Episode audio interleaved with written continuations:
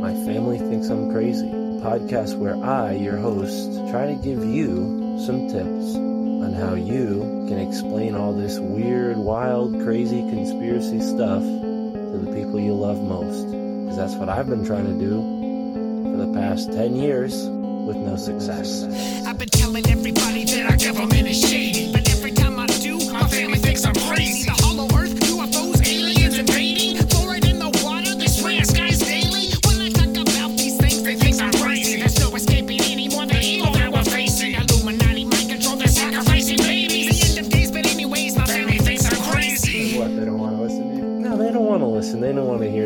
Like, oh, here we go, Mark. Off again with your. Mark being Mark again. Yeah, yeah. So, you know, that's the thing about podcasts is when you're on the air, and it's like therapy, you know. If I can't talk to my family about this stuff, I'll talk to you, Matt, and all our listeners. You'll just tell your whole podcast. Yeah. So who are we talking about today, Matt?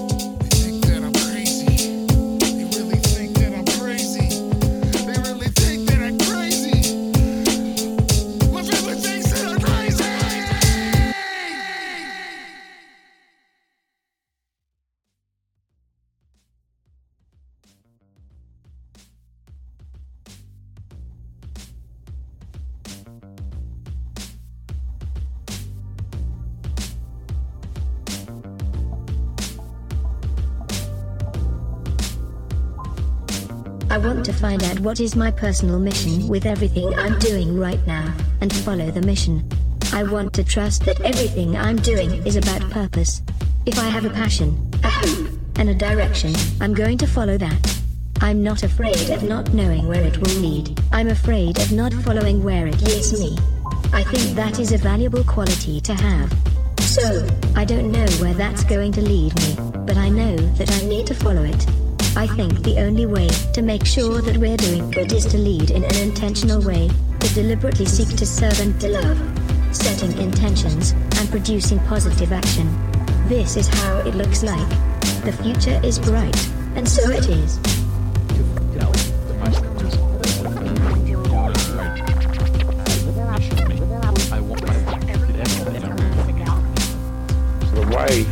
And the old big robotic creature, ugly one, he came back in because I was starting to kind of come out of my trance a little bit, get to where I could move, grab me by the arm.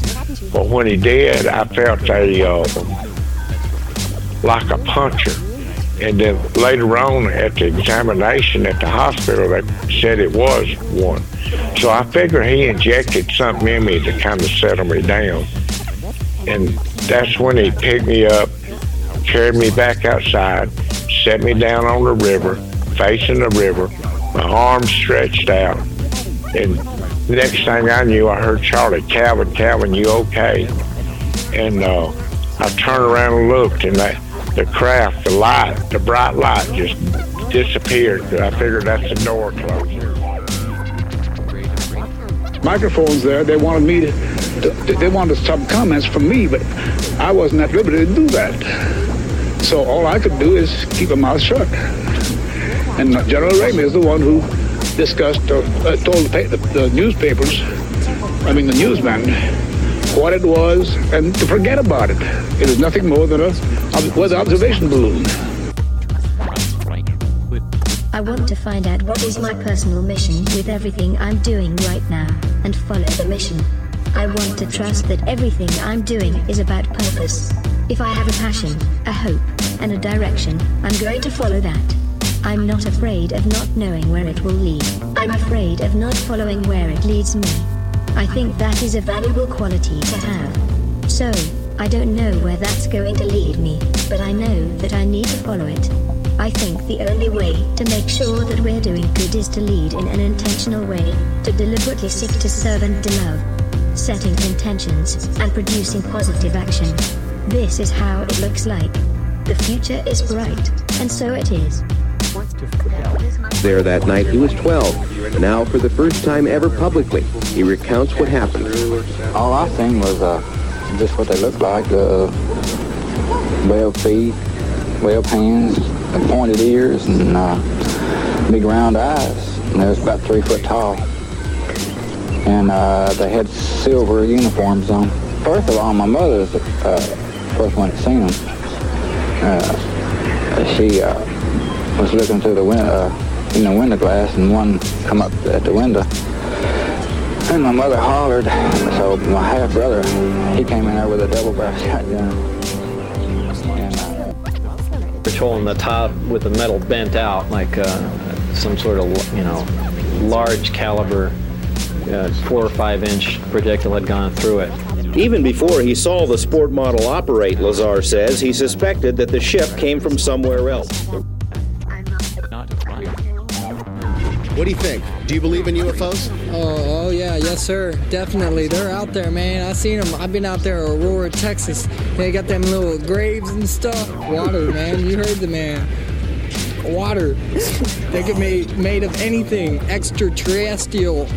Extraterrestrial, you mean? That, that extraterrestrial. Ex- extraterrestrial. Extraterrestrial. There you go. I want to find out what is my. This is how it looks like. The future is bright, and so it is. What are your thoughts on the matter? And Major Hector Quintanilla is now the chief of Project Blue Book. Major Quintanilla, what are the objectives of Project Blue Book? The objectives of the program are twofold. They're the same as they have been since 1953 when the regulations were written. First of all, to try to determine if the UFO phenomenon presents a threat to the security of the United States. And second, to determine if the UFO phenomenon exhibits any technological advances which could be turned into research and development. What's the uh, record so far? Today we have over 10,000 cases at Wright-Patterson Air Force of which 646 of these remain unidentified.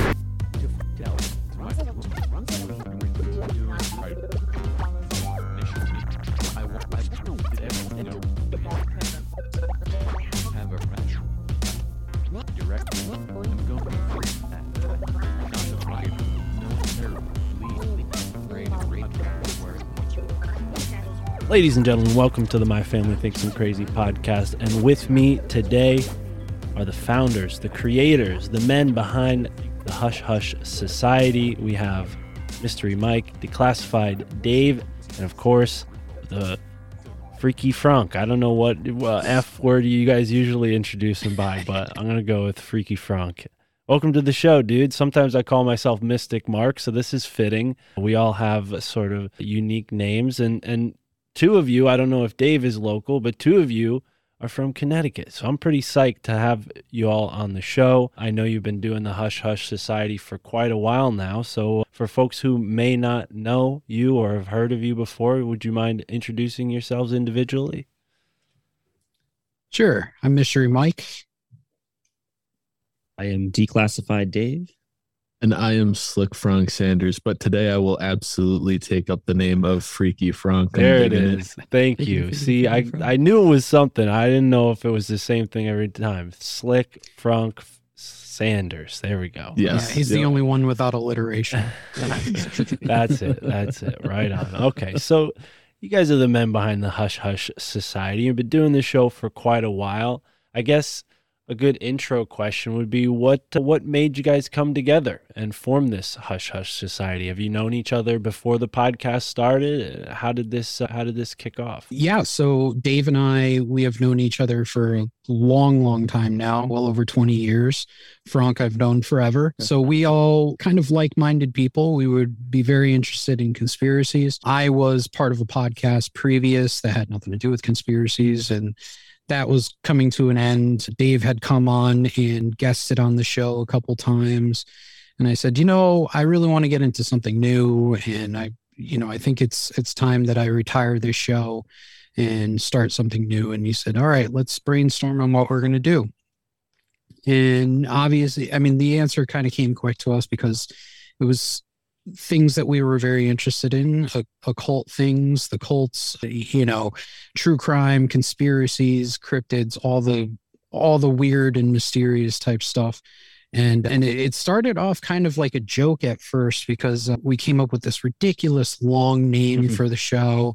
Uh, it was the words. yeah, it was like the the Hush Hush Society Conspiracy Hour. You're featuring Mystery Mike and Declassified Dave and Slick Frank Sanders and the Molly Mollywop Band. It was the longest name that we could come up Too with. much. Eventually, it got cut down, obviously, and we started just in the midst of the pandemic, August of 2020, and we've been going ever since. Just getting into the wild.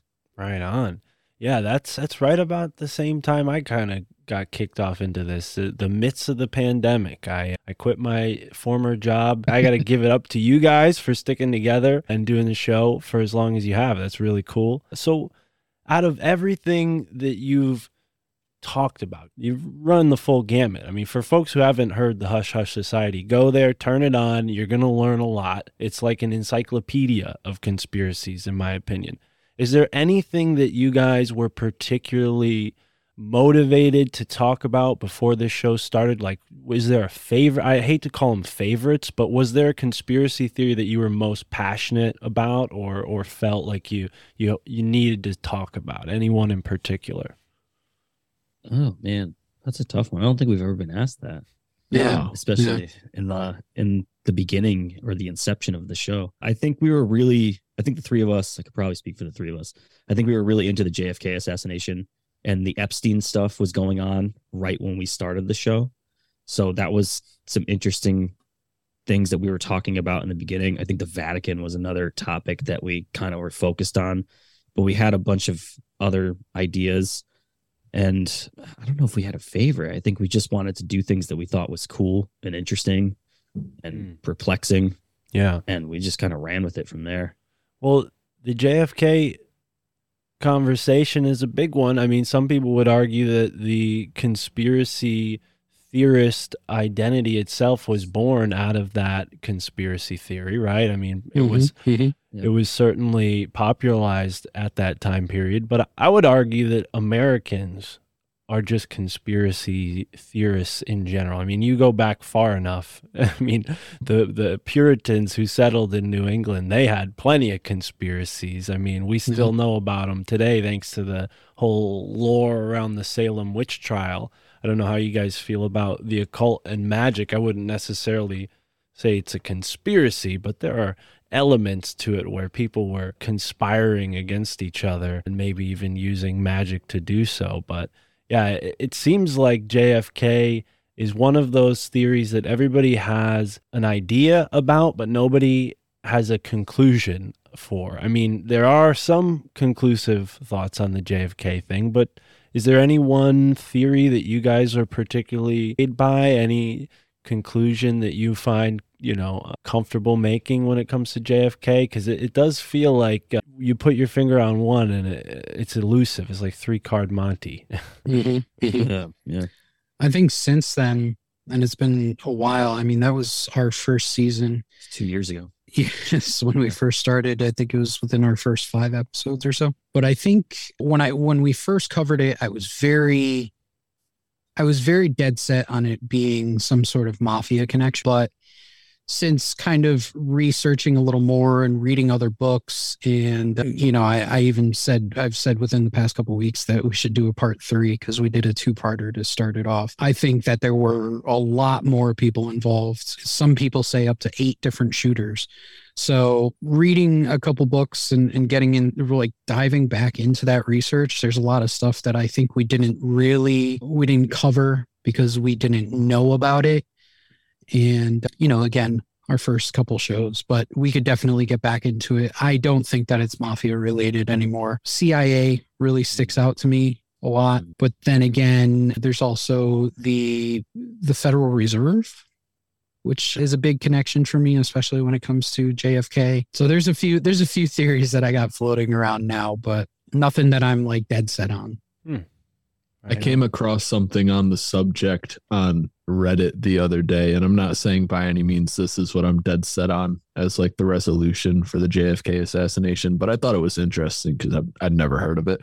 But there's people that are convinced that the hat making industry out of Danbury, Connecticut were actually behind the JFK assassination because I guess he was the first president that didn't regularly wear a hat and it like totally screwed up the the hat industry. Really? And there's people yeah, there's there's people that are saying that that the the big hat corporations took out JFK. Huh. Yeah, I have didn't heard hear that.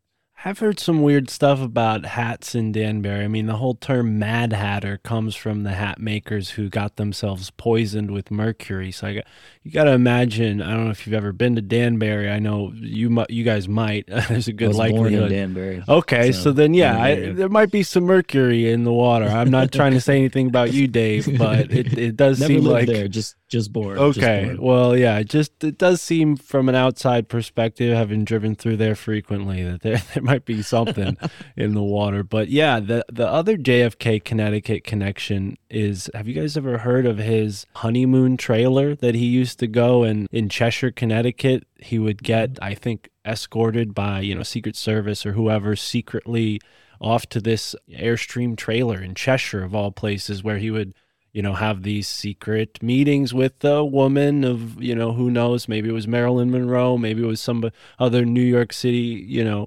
starlet that he was shipping out. But the the rumor out of Cheshire is that it was happening in Cheshire, Connecticut, and he actually went to school in Wallingford. So I mean, it wouldn't be that far uh, fe- afield to imagine he had some friends, you know, back in Mm. Connecticut. I wonder what the resale value on that Airstream is. Oh, I wonder where it is. Do they have like the actual property where that airstream could have allegedly been? That's a good question. You guys aren't too too far from Cheshire. Yeah, Yeah, I'll go, I'll go look right now. Yeah, that, that's a good question. Yeah. I'd have to ask my buddy who told me that. I don't know if there's any any conclusive evidence, but I would guess that it would be somewhere near the Merritt Parkway because the Merritt Parkway is like a pipeline from New York City up into you Mm. know Hartford. So definitely would be the likely place. But anyways, JFK, Skull and Bones seem to have a connection as well. I just want to bring that up, but we've sort of started off with JFK conspiracy, you know, that's average. That's something that most people know. What about the fringes? Is there anything that you've covered on Hush Hush Society that you think is, you know, maybe only heard about there something that maybe there's not a lot to say about but sticks out, it stands out, something that maybe people haven't heard of that you guys have covered? As far as the fringes, I mean, it's kind of it's kind of gotten mainstream recently. Simulation theory, we dove really deep into that one. Another one, the mattress firm conspiracy. I think that one was a little weird. People hadn't, heard really that. heard of that one. I haven't. So let's hear No, that. What no. what give me the the lowdown. What's a quick 101 on the mattress firm conspiracy? Sure. There's a couple Go angles to it. Yeah, go There's- well, one angle to it was that mattress firm was actually charging. Were they charging flooring companies twice the square footage to repurpose their floors, and then like embezzling the money Mhm. from those from those those endeavors? And then there's the big conspiracy of mattress firms just not owning not having much stock in stores that are literally like right across the street from each other. And Mike, I think you have a, you have a really good rundown on on that. Yeah. So the the main the main element of the mattress firm conspiracy is that they're a money laundering mm-hmm. operation. It's it was kind of proven in our in our research that there was definitely something going on with money, whether it was embezzlement through CEOs, former CEOs, people getting in trouble, like Dave said, for kind of overcharging. So they would have a company come in, they would have the floors done, and in the books, they would say it costs, you know, let's say $20,000 to redo it when in actuality it was $10,000. So they were, you know, there was the rumor that they were washing money that way and getting these stores. And then they would go and they would acquire these empty storefronts or get new stores that were just ridiculous in price let's say that they found something in LA that was, you know, 50 grand a month for a storefront, they would open up a store there and they would you know, through the book say that they were paying 100 grand a month Right. for rent. And as we looked into it more and more, you know, there there might have been ties with MS13, there might have been ties with mafia, you know, there were as far as where the money was being laundered on the books, it looked like it was just through the company itself and certain employees and certain CEOs and higher ups. But there's always the question of like, where was that money really going? And you know, Yeah. they they're making a lot of money on the books every year. You know, we kind of questioned how many people are buying mattresses and why. You Have know, you? I mean, you've if you guys are from Connecticut. If you drive down the Post Road, there are Oh, so many mattress stores, and it's unbelievable. It's they're they're for the most part empty parking lots in front of these mattress stores. At least when I'm mm-hmm. driving by them. I mean, Yeah. it, it makes sense that something's going on, and you also have to consider that if a cop pulls over a truck holding a bunch of mattresses. He's not going to be able to pull all the mattresses out and see what the hell's in between them. No. You know, so mm-hmm. you got a good smuggling cover there too. You could ship stuff all over the place. we had a I think we had another connection that we found. Wasn't they were a part of a parent company that was was it out of South Africa that was a retailer throughout throughout portions of of Africa and I think some parts of Europe. And they were I think they had gotten caught for doing some type of money laundering but they're still a company. I forget the name of the the company. But yeah we had the question that was really an interesting question because you know how many people buy mattresses all the time? There's not something you go buy regularly. You know, you, it usually takes a couple years for you to outgrow a mattress. And I think we asked each other, "Have you ever bought a mattress? How many people were in the store with you?" And I recently bought a mattress like two years ago, and I was the only person in the store for the hour that was there. Hmm. So is is very weird. And on top of it, it's a mattress firm, and across the street in a different plaza, there's a mattress firm. Well, their their explanation to that was that mattress firm was buying up the the sleepy stores and all the other mattress stores around there to kind of cancel out their competition. They would buy the mom and pop mattress shop down the street just to kind of get rid of them. But again, that could have just been another avenue of their front using that money from wherever it came from to buy up more locations. Hmm. Right. And you do see this with a lot of these big corporations. They seem to work in lockstep with one another over time to cancel out small businesses, whether it's purely for their own, you know, competition in that small, you know, economy, wherever it may be, or there's a larger, you know, reason for this thing. Maybe they need, you know, have mattress trucks shipping things that they don't want the average person knowing is being shipped from here to there and in Delaware, right? So I definitely as as, you know, benign as a conspiracy like that may seem, I can see how, you know, you get to the bottom of it and you're in this spider web that leads to things like MS13, the mafia, Federal Reserve even's probably got their hands in there somehow. So when it comes to this conspiracy world that we're in, there's a lot of stuff that gets talked about that I personally I find very perplexing. One of the biggest ones for me, and I've had people on my show who claim to have gone 20 and back. It's the secret space program. You guys have this in your notes. I assume you you must have been researching this lately or have something to say about it. I personally uh, I think it's interesting. Again, very perplexed. The the more time that's passed since that interview, the less I believe in the secret space program, but I definitely was compelled to sit there and hear this man tell me, I mean, in detail, very long memories, what seemed to him like memories of, you know, encounters with alien beings, training in military bases, mating with aliens, doing all kind, and then coming right back to his life as a 15 year old boy. So, I mean, to the average person, that probably sounds unbelievable, but there are numerous people. I mean, I've had one on my one person on my show who talks about this, but there are thousands of people who say they've had this experience. So, what are your thoughts on on the secret space program and and maybe the twenty and back side of it? Yeah, the MILAB program is always it's I think that's one of the more interesting parts of the whole secret space program, other than obviously Nazis putting U-boats into the into space. But it's it's very interesting to kind of think, you know, you're thinking about like Corey Goode, who was one of the most popular person, you know, people that talked about the MILAB program and how he spent, like you said, all these years and then you get age regressed back to when you started. So it's kind of this contract that you get into with, you know, with the US government, but in reality, it's probably just some world entity that you get into. And, and I don't know how much I believe in the MILAB program or that 20 and back. It, it, the age regression part of it kind of kind of throws me off on it honestly but there's a lot there's a lot of interesting aspects to the entire program to the secret space program in general whether it be you know we're talking about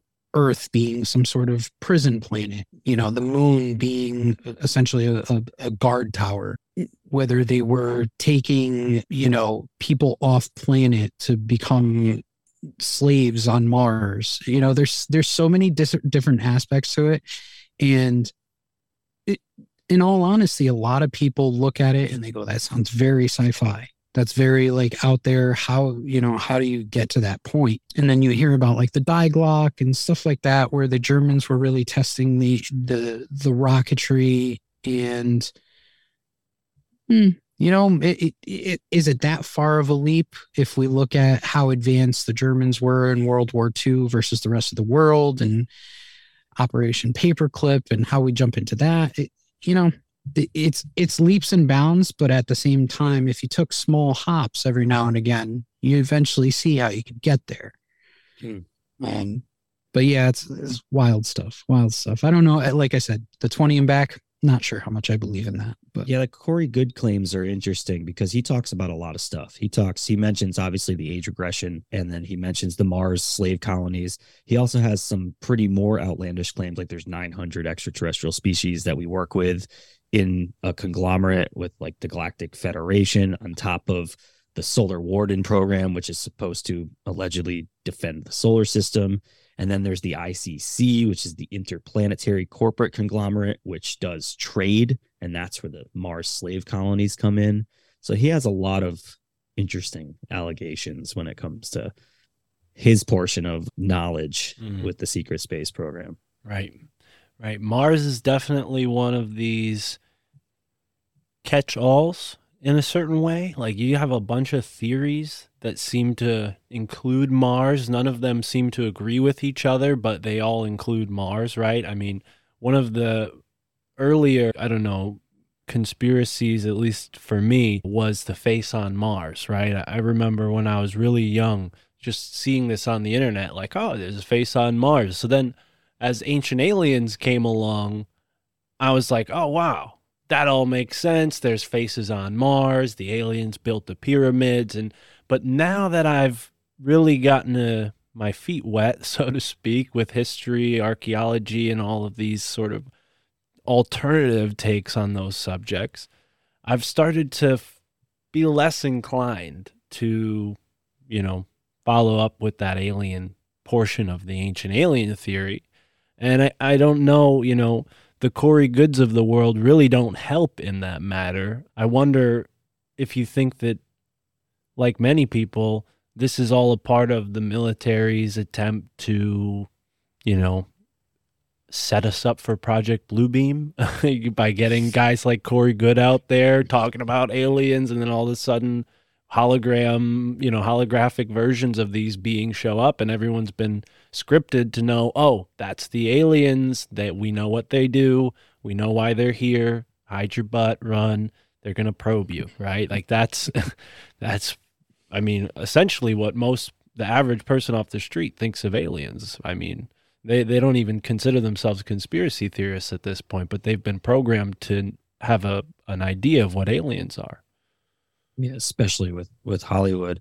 I guess it's it's it's weird because you know, Gary McKinnon in, in 02 when he hacked NASA mm. and he says supposedly he found, you know, a ton of information that was like, you know, obviously UFOs taken out of satellite satellite images. And then the the more intriguing portions, the military officers that had like extraterrestrial operations and like the different fleets that he found. I think it was like eight motherships and 40 other smaller craft that had actual like a manifest of off-world officers or non-terrestrial officers which do you think that they just made that so if somebody did there was a guy like gary mckinnon hacked into nasa that they were just like ah you can just find this garbage that's a great might point. not really be true It's a great point. I, I I tend to agree with you there. Like they wouldn't go out of their way to create this, you know, illusion of of you know things going on, anticipating a hack like that. I think they would have just maybe created a security solution that prevented that hacker, right? I mean, they wouldn't have arrested him eh, again if if it was meant to be some kind of like decoy thing that someone was meant to find, right? yeah So yeah, that's that's a very good point. I think it's a tricky subject because now we're looking at a different term altogether. They're calling them UAPs instead of UFOs, and I don't know where you guys stand on the occult and all that, but I think the the the language we use is important, right? So shifting the conversation away from that term UFO also shifts it away from all the research that's gone into UFOs from the alternative community, almost like in a way controlling the inf- information, controlling the optics, so it still appears like a military thing, something the military needs to deal with, not something that people should be concerned with, average people. Mm-hmm. That's a great point. I was actually going to say the same thing as you started saying what you were saying. The term UAPs does make it come off much more militaristic, whereas UFOs, I wouldn't say is childish, but a little bit more sci fi, a little bit more mm-hmm. imaginative. And I, I mean, I, I get where you're coming from, where it's hard to dive headfirst into a subject like this and like really take it in and really research it, knowing damn well that there is a possibility that it's an enormous psyop and that it's almost a waste of time. Hmm.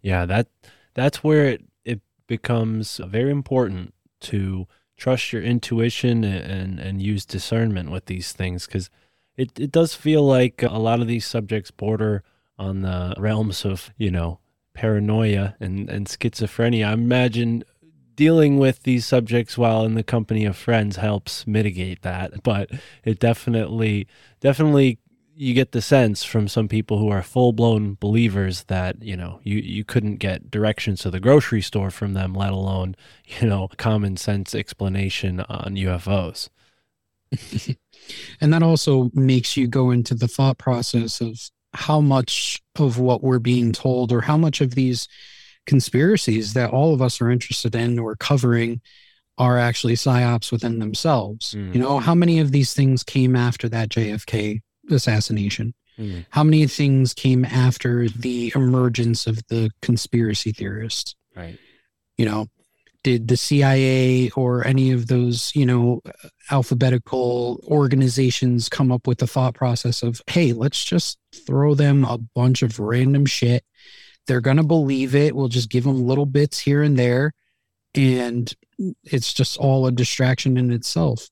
You know, I, I, I ride the line between like thinking it's all bullshit and just being red pilled and being like, it's all real and it you know you run the gamut of of saying well is it real? Or is it a psyop? Or am i being played and thinking that i'm being the smart one and thinking that i'm researching these things? In reality i'm just playing into the hand of the government or into the hand of these dark organizations that exist. It's tough tough. I think I think there definitely are subjects out there that were created by the government. UFOs, strangely, I think more and more as it's happening and as we're seeing this disclosure and as we're seeing it in Congress and, and more people are talking about it, I more so dive into the realm of thinking that it was something created by the government. Because if you think about it, it's, reverse engineered at some point, if that were the case. Yeah. Like but even but even even let's say you know when when does this happen it happens right around the the cold war we get roswell a few years before the start of the cold war so let's say that we did capture some sort of russian ship or Russian probe or anything like that, we're not going to go and tell people during the Red Scare, hey, we caught a Russian probe. You know what what chaos that would cause? I mean, we were already in the midst of it. It was already starting up that people were pointing at their neighbors and going, You're a commie, you're a commie, you're a spy. So now imagine headlines America captures Russian probe, Russian spy. You know, like it just it would play into these things that we have no control over our borders. We have no control over who gets in and what's going on and what information they're getting. It would cause chaos, especially during that time.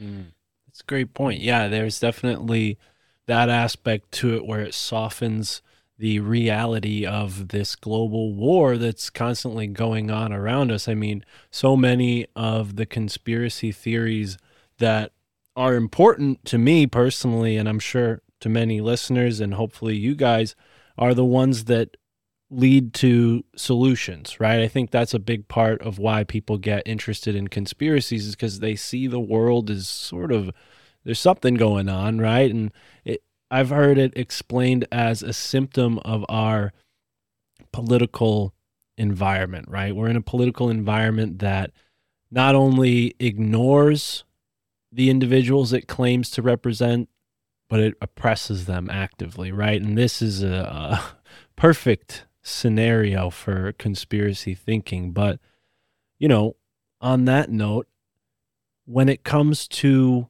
war and conflict, do you think that it's purely material means? Do you think that we're just dealing with a Dr. Evil who wants to control the whole world?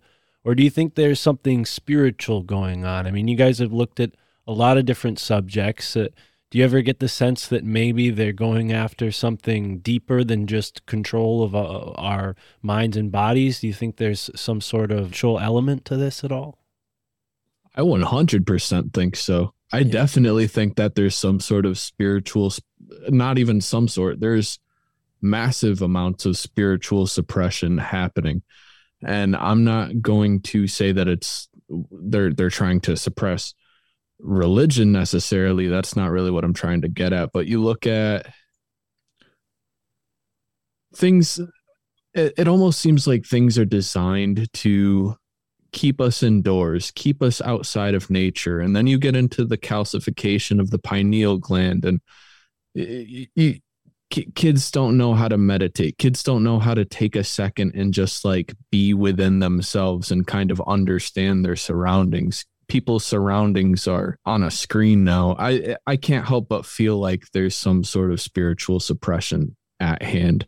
And what that does is create a mass amount of people that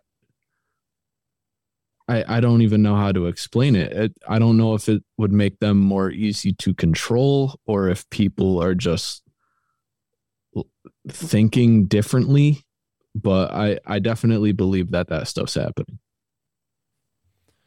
Yeah, I, I definitely uh, appreciate you elaborating on that because I find it something that personally I've dealt with like this battle, right? I went from being grow like raised to to be a certain way, right? You have parents that want you to be Catholic, they want you to be Christian wherever you may grow up. And for me it was Catholic and I sort of rebelled against that. I'm like, "No, science makes more sense. I'm I'm an atheist."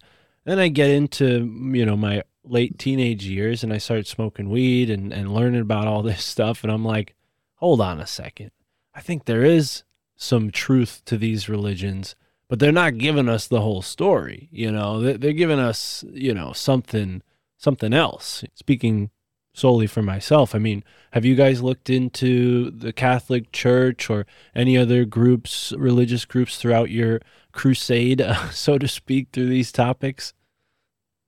Particularly the Vatican. Catholicism itself has come up throughout a couple of topics, but we haven't done necessarily like a deep dive into it.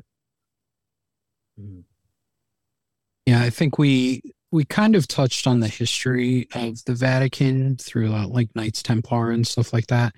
But as far as diving into religions themselves, no, we we you know of, of all conspiracy podcasts that exists out there we're like one of the only shows that were like, we're not going to talk about politics or religion.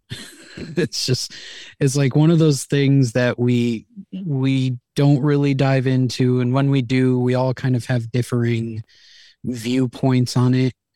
I myself am not necessarily a, a, person that adheres to a religion or religious texts or, or anything of the sort. I'm kind of in the wheelhouse of the the age old argument of like, hey, there's five thousand gods out there. What makes yours the right one? So hmm.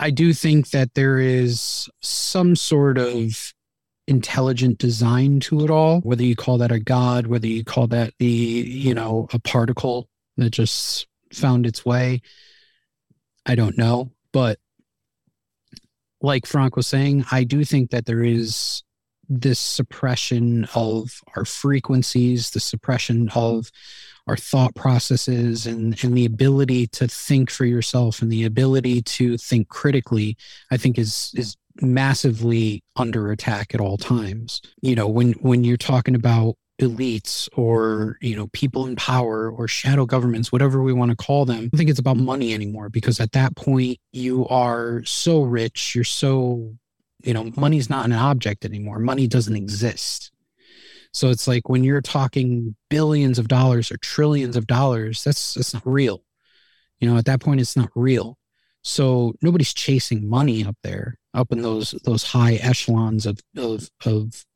evil they're chasing power, but they also have power. So what so when you reach those points, what else is there? You know, it's it's like you want power over more and more and more.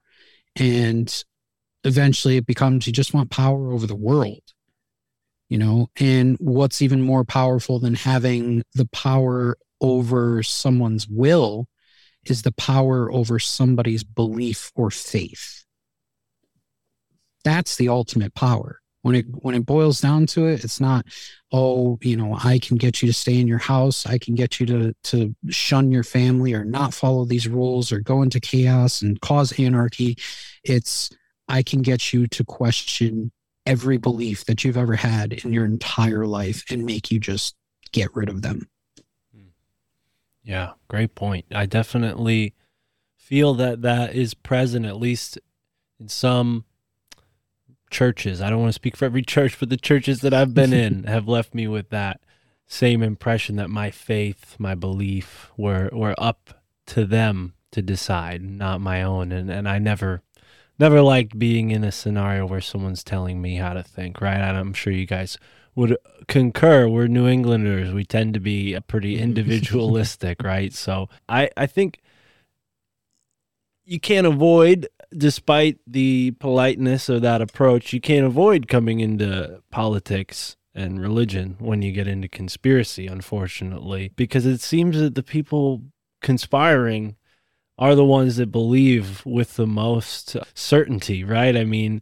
those who who burned the witches at the stake, those who convinced us that we had to go fight the bad Muslims who had weapons of mass destruction and you know all of these other fairy tales that they convince us it's it's almost like that control of our faith is flip side maybe the other edge of that sword is control of our fear right? If they can't control what we believe in they'll at least control what we're afraid of and, and make damn sure that we we are afraid. And that's one of the biggest things i've felt relieved about as I ventured into this conspiracy podcasting world is the amount of people who listen to my show, listen to shows like yours, and come away with a, a sense of courage that, okay, now I know more and I'm to face it rather than this like doom, black pill pessimism that some people, you know, I don't know who, I haven't personally heard any shows that sound too much like this, but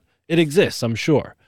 But there there's no reason to be pessimistic. I mean, have you guys learned anything that, you know, maybe gives you a silver lining to all this? I mean, the hush hush society has covered quite a lot. Is there any conspiracy theories that that end up showing us that there are heroes afoot? That's a tough one. What, D.B. Cooper? yeah, DB, that's a good example. There you go. That man is a hero. At least the Hero right there. airlines and the banks. I think you know the silver lining is for as much as we see conspiracy throughout decades is that they haven't won. You know, it's it, it may be a long play. You may look at it and go, okay, well, they're planning this over not decades. They're planning this over hundreds of years Yeah, and centuries. you know they got they got long long plays going on but i think ultimately what it boils down to is they have not won there are people that still question everything and i think that's kind of like one of the best human qualities is the ability to question what is around you even if it's something that is plainly put in your face you can still look at it and go are you sure this is real is this what is this real or is this what you want me to believe is real? I think that in itself is a silver lining. You know, one thing that we've always kind of seen throughout a lot of the things that we've covered is that there are people out there whistleblowers people that that kind of gave their accounts of these things those people are are even in the face of peril even in the face of you know sh- you know, surely being put on some sort of hit list, are still willing to come out and do the right thing and tell these stories. Edward Snowden, you know, Julian Assange, like, yeah, I mean, we're, if we're talking about, you know, everyday people, Shout out Uh, Max Spiers. Yeah, Max Spiers, Gary Webb, you know, people that knew that they were putting themselves into danger and into peril, whether it was them, their family, their friends, but they knew that they had to do the right thing. And I think there are a lot of those people out there, and whether they are magnified and put into the public eye is a whole nother discussion in itself because I think there are a lot more people that are not put into the public eye that are just as brave and they are doing things even behind the scenes that are, are kind of putting roadblocks in front of whatever plans are happening and whatever plans are put into place by these these higher ups and by these shadowy figures. Mm-hmm. So I think realistically, if if you're looking at it from a conspiracy theorist point of view, we're still here. I think that's the, the takeaway. It's a great point. Yeah. Frank, you mentioned a gentleman named Max Spire. I haven't heard this name. Could you elaborate on who that is for the audience and myself?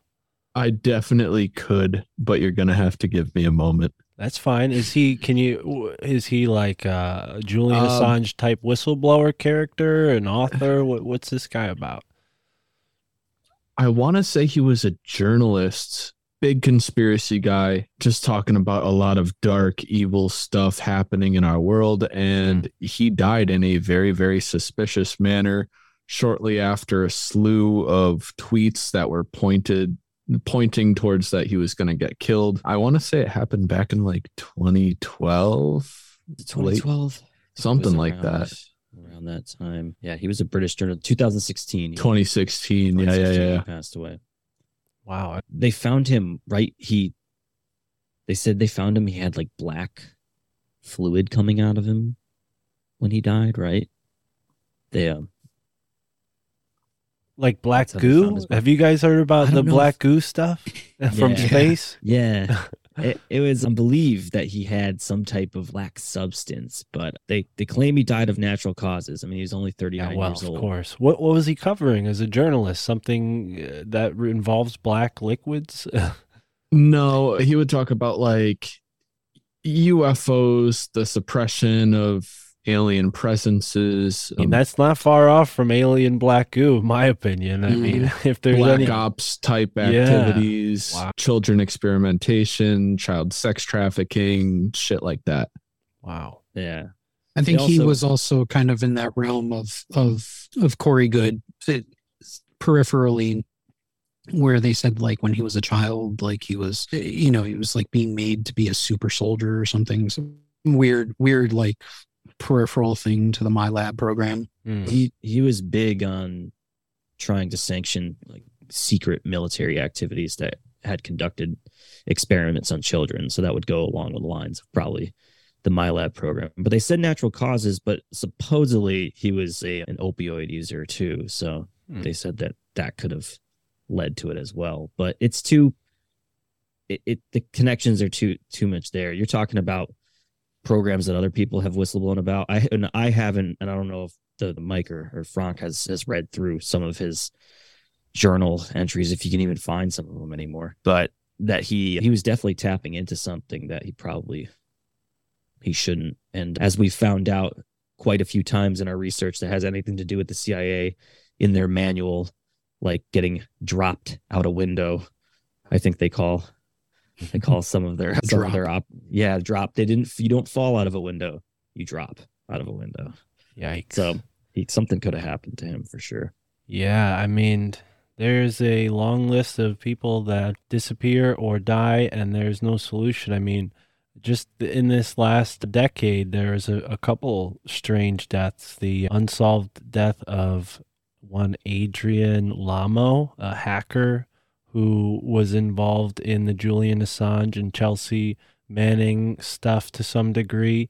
He was found in his bedroom in Wichita, Kansas. There's certainly others. There's a long list here, and this is all just on Wikipedia, folks. Right, right there under our noses. But yeah, it's it's definitely sinister. Another person that came up as you were describing Max Spire was Isaac Kappy. I mean, different subject matter, but he was certainly making waves uh, only recently ago. I think that was in like what 2016, 2017, maybe re- more recent than that. He was going on the internet claiming that Seth Green and others were part of this type of ritual abuse cult, satanic ritual abuse cult of some kind, and Mhm. and then shows up dead in, in the middle of the road uh, uh, underneath an overpass, you know, and they say, oh yeah, he jumped off this 15 foot overpass to commit suicide. And it's like, yeah, okay, that that makes sense.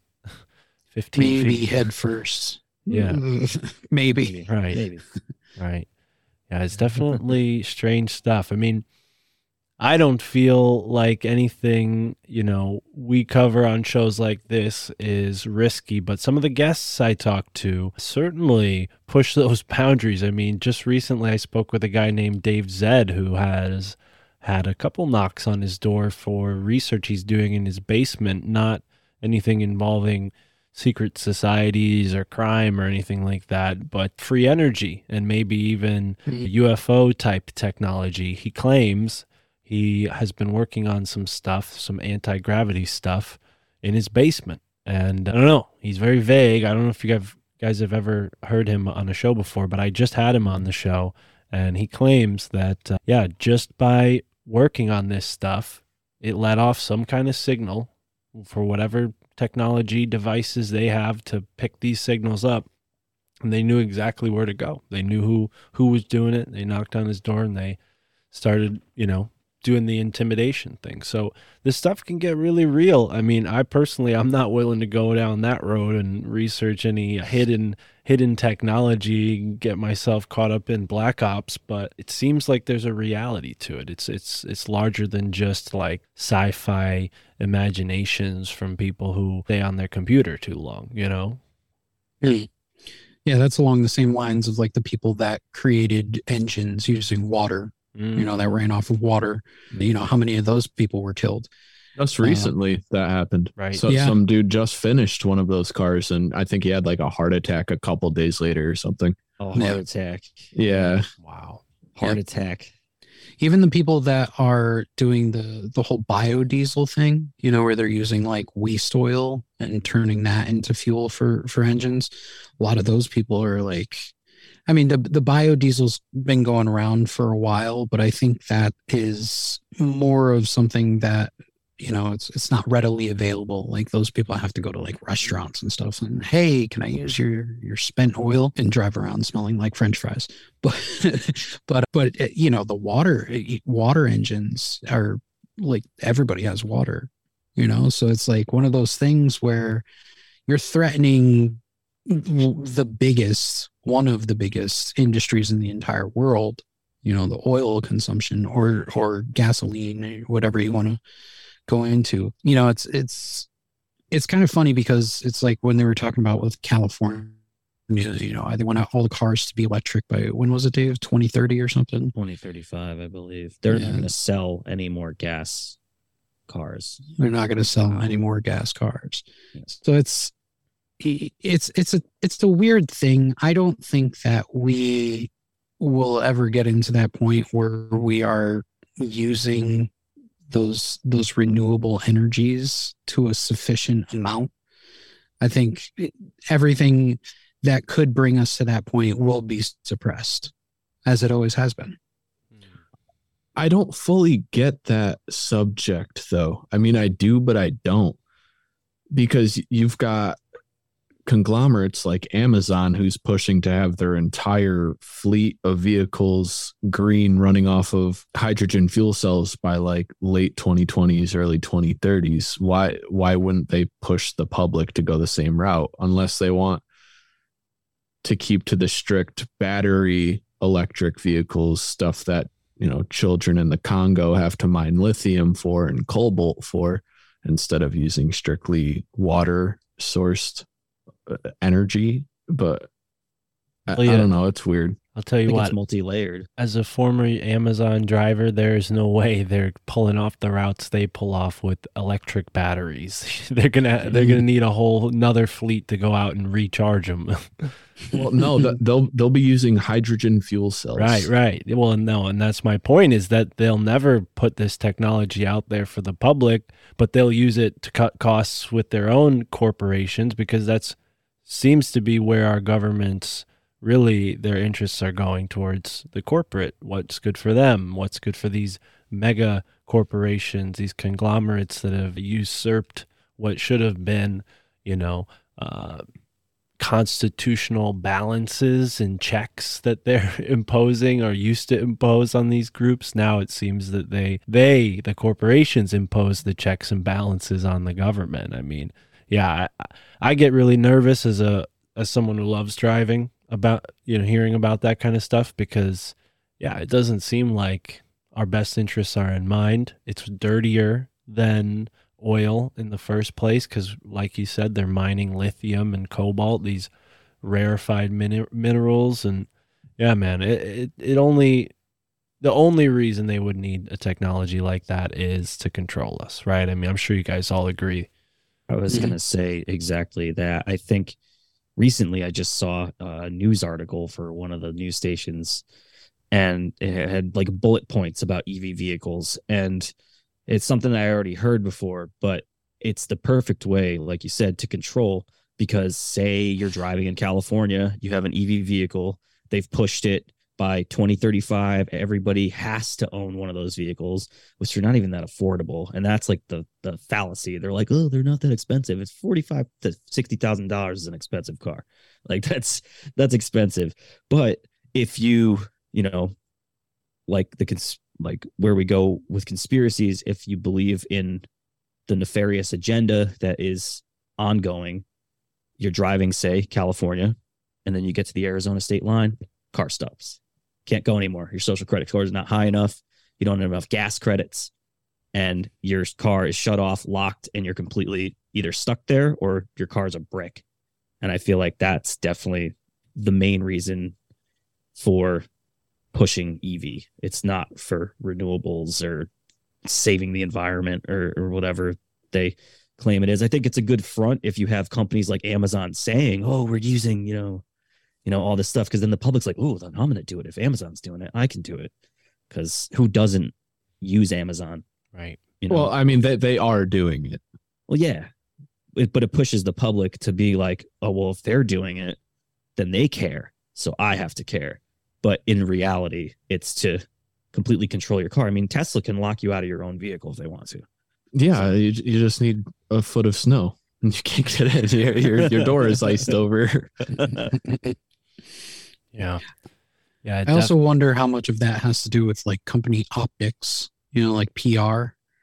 Like, you know, if they put out this mission statement that, oh, we're going to swap over to this more fuel efficient or more green way of delivering, you know, like you said, people look at that and they go, oh, well, these guys are doing good for the, the earth and they're doing good for the environment. So, yeah.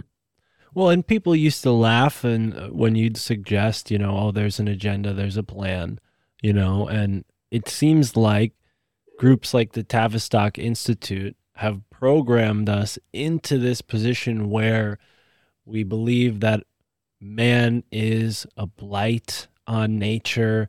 We believe that anything man does is in contradiction to nature. Therefore, we need to switch our energy consumption to something else, right? Don't look at the deadly, gross mines that, you know, we're using child labor to pull this stuff out of the ground in the Congo where it's, you know, cheap. Don't look at that. You know, they have this whole theater of the mind laid out through our culture where people you know you can walk them through that and they'd still tell you oh well but this is you know what's best right it, it's almost like a cognitive dissonance has been created and i wonder you know with your in, in your uh, research into the Tavistock Institute if you found any of the mechanisms by which they manipulate us like this, right? This sort of cognitive dissonance or any other examples of how they sort of subtly implant these concepts. Oh yeah. Well, you were you were talking about we were just talking about the green movement or you know going green. They invented that. You know, they they invented the idea that there was a climate crisis. So if you look back towards the 80s, late 70s, there was his name escapes me now, but there was an oil tycoon from Canada, a Canadian oil tycoon, who of all people on earth said that we have an environmental issue with the with with earth and using fossil fuels. Coincidentally, in 1980, he also headed the Tavistock Conference, in which that was one of their big talking points, along with women in the workforce uh, and a couple other weird things that they were ramping up. And then after that conference, you start to see a lot more ad space and a lot more women in the corporate world. There was a big push for it. Tavistock you know, a lot of people don't know about them, but they are probably one of the most powerful, influential institutes over the psychology of the way that people think as consumers or as homebodies or as family members the way that they think they they're completely comprised of psychiatrists and psychologists starting early world war 1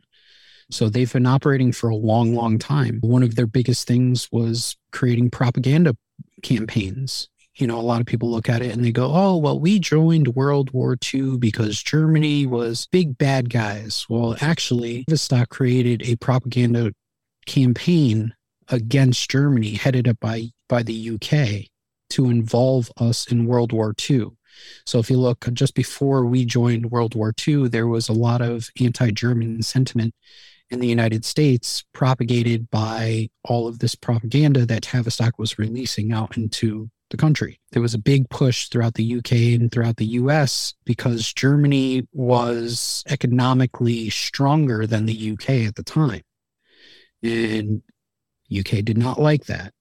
So they essentially hired Tavistock to involve the United States and to back up the UK in joining World War II against Germany, to put them into economic hardship. Right. So they used a lot of propaganda and, you know, used the human mind against themselves, you know, against against its own people. Yeah. And then you apply that to Vietnam, the Korean War, Iraq, all the following wars and you can actually see society change and morph and mend to somebody's liking leading up to these wars and following these wars during these wars. Wartime is a great time for for social manipulation. Yeah no it does seem like we're perpetually at war the united states. I mean i don't know if there's a a large time period when we haven't been at war, right? I mean, whether it's uh, small conflicts in Grenada and the Philippines and wherever else, or major conflicts like the long drawn out one in Afghanistan and and of course the major wars. But yeah, wow, that's a really interesting point. I mean, in my research into Skull and Bones, the whole World War II setup that's an element as well, right? We, you mentioned Tavistock being a part of that.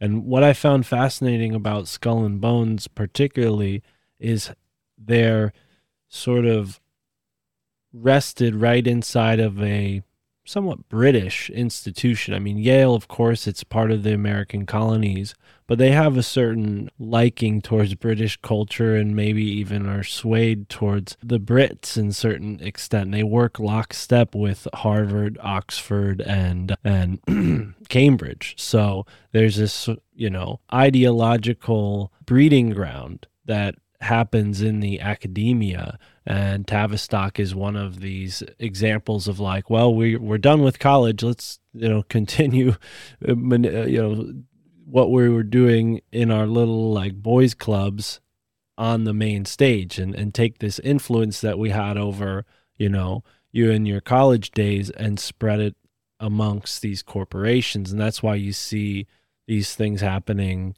seem simultaneously you know like and people often call that out and say well how could that everybody be working together on these things? And it's like well if you go far enough up to the top they're all getting orders from the same people. So it makes sense that Mhm. they're all kind of following the same line. But when it comes to yale i mean for me that was a, a big local interest. Are there any local i mean new england Yale and Skull and Bones are not solely responsible for our weird reputation up here. Are there any local conspiracies that you guys have looked into that are worth noting?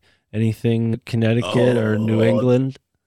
The Petit family murders. Hmm, okay. That was one. Yeah. Tell me we about got this. into the Petit family murders. Huh. Do you remember Dr. Petit and his his family getting killed and he he escaped? What year was that? It sounds like a familiar name, but no, I don't remember any of the details about this. That was in Cheshire, Connecticut, as as well. So doc, Dr. Dr. Petit, fairly wealthy family. I don't remember exactly what town they lived in. Cheshire. But they were victim allegedly of home intrusion and they were taken hostage. They were tied up. I think there were two robbers. Dr. Petit was in the basement.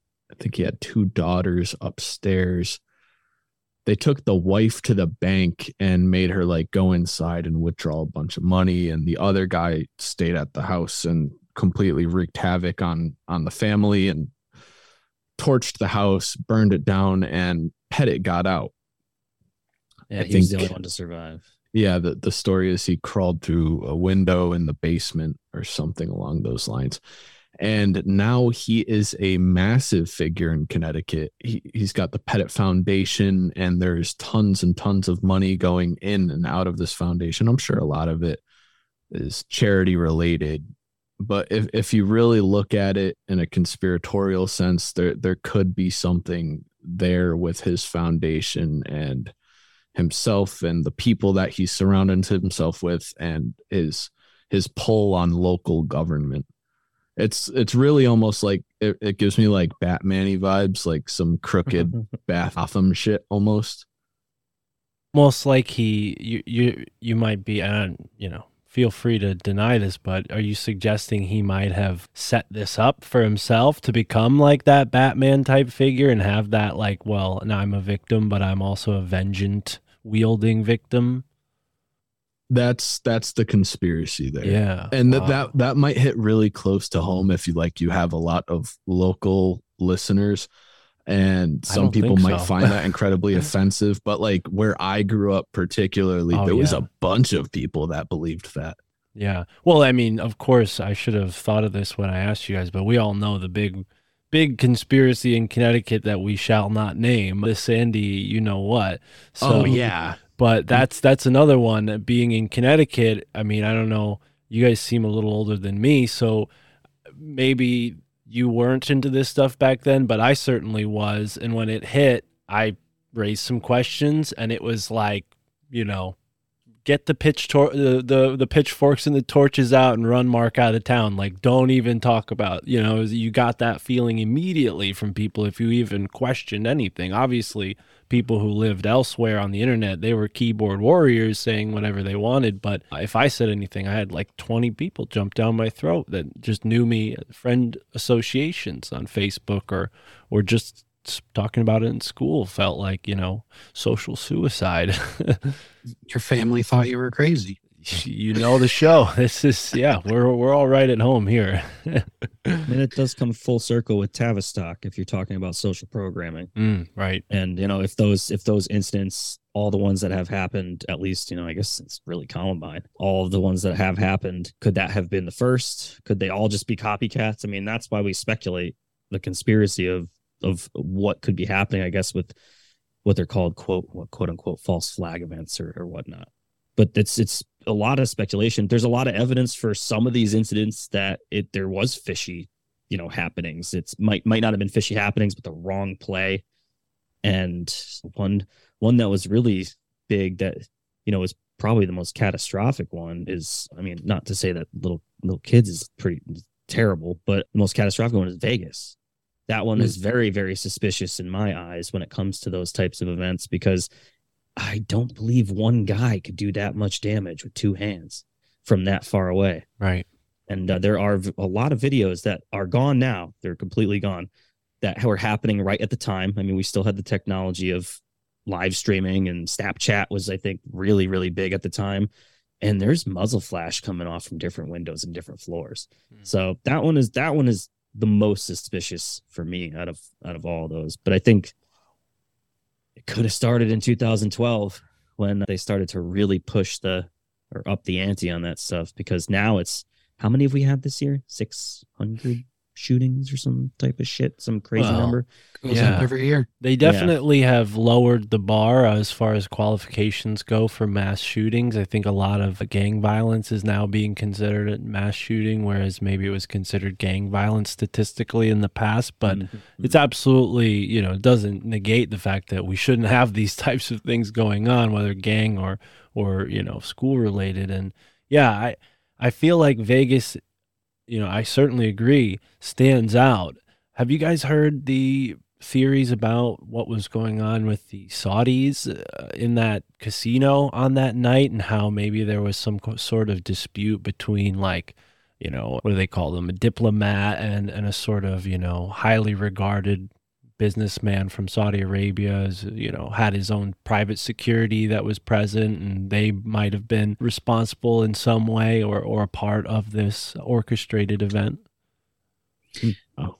I heard something about Saudis. I didn't know all, all the details of that. Yeah. But there was there was one thing that was like really suspicious about that entire situation. So it, it's happening in Vegas, and anybody who's been to Vegas, like you see, there's a lot of surveillance all around that place. There's I don't even I couldn't even tell you how many security cameras. And for a while, I think days following, they were like, "Oh, we have no we have no video footage of this guy coming into the into the hotel." That was like the the ongoing story that there was no footage, there was no stills, there was nothing of him coming in, and then there was the question of how does he get in there with these guns and all those you know all the ammo and and then days later they just all of a sudden were like, "Oh, here's a here's an image of him waiting in the elevator lobby, waiting on an elevator with two of those, you know, the the luggage carts. carts, yeah. yeah. the bellhop carts. He's got two of them, and and he's just got duffel bags stacked up on him. And I'm like, so so you went from saying that the guy that you had nothing on video of this guy, you had nothing going on, to all of a sudden, here's the smoking gun. He's got 20 fucking duffel bags on two carts and he's going up to his room.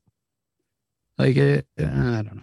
It's just that that was a, that never sat right with me. But as far as the Saudi thing, no, that was that was an uh, like I said, I've heard of it, didn't know the details behind of it.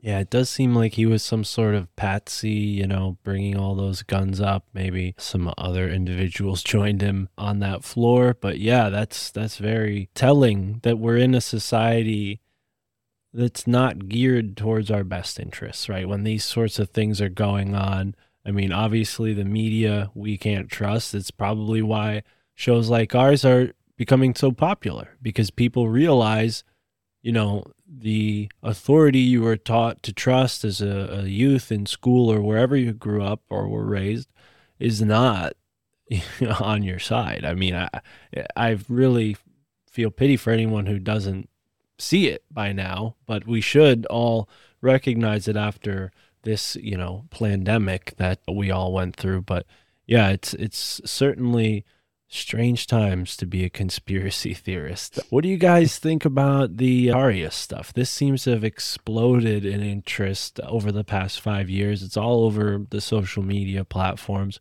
What do you think about that topic? Have you guys looked into it at all? We're going to. We're getting there. I think we just started really talking about it because of the the wave of, of people talking about it on so many other shows. I think it all kind of boils down into what we talk about in general. I think the suppression of that information of what could be happening because we know we know the mid 1800s is kind of a foggy time, especially if you're talking about like the whole mud flood portion of the thing. Because the Tartaria, I, guess I guess conspiracy, but that alternate history version is such a thick onion because you pull back one layer and you're like, oh my god, that's something I already heard of, but now I have to visit this and visit that. It, it's very intriguing, and it's definitely, definitely stuff that I personally want to go down because any show that's talking about it, I definitely want to hear what people have to say hmm. about it. I'm interested. For me, that's like the Game of Thrones of conspiracies. And I've always been scared to start Game of Thrones because of how dense of a show it is. Like it just seems never ending. And mm-hmm. Tartaria seems very similar. Dave and I were on a, a show a couple of weeks ago and they started going down that rabbit hole. And they're pulling up pictures and they're talking about it. And it got me going. I'm like, shit, I got to get into this. but it, it's so daunting. I don't even know where to start. It's it's hard to find a starting point. Yeah. It really is. Well, it seems like there's elements to it that are worth looking into, but from my perspective, going into this stuff for a little while now, I'm no expert. I definitely think there's a level of it where you reach a point where you're like, oh, this might all just be Russian propaganda. Because that is a big element to the Tartaria stuff is they're saying, oh, well, you know, America used to be owned by us, which, you know, that that doesn't seem, I don't know.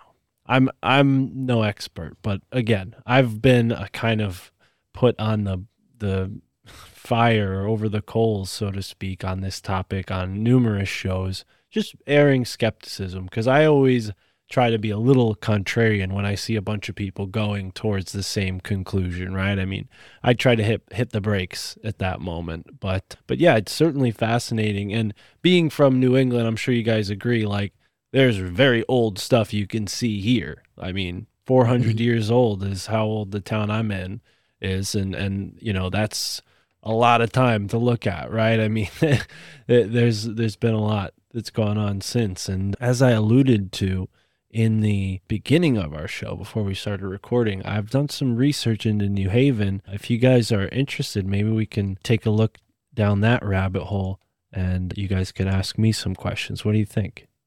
For sure. Absolutely. Love talking about gun wave in New Haven.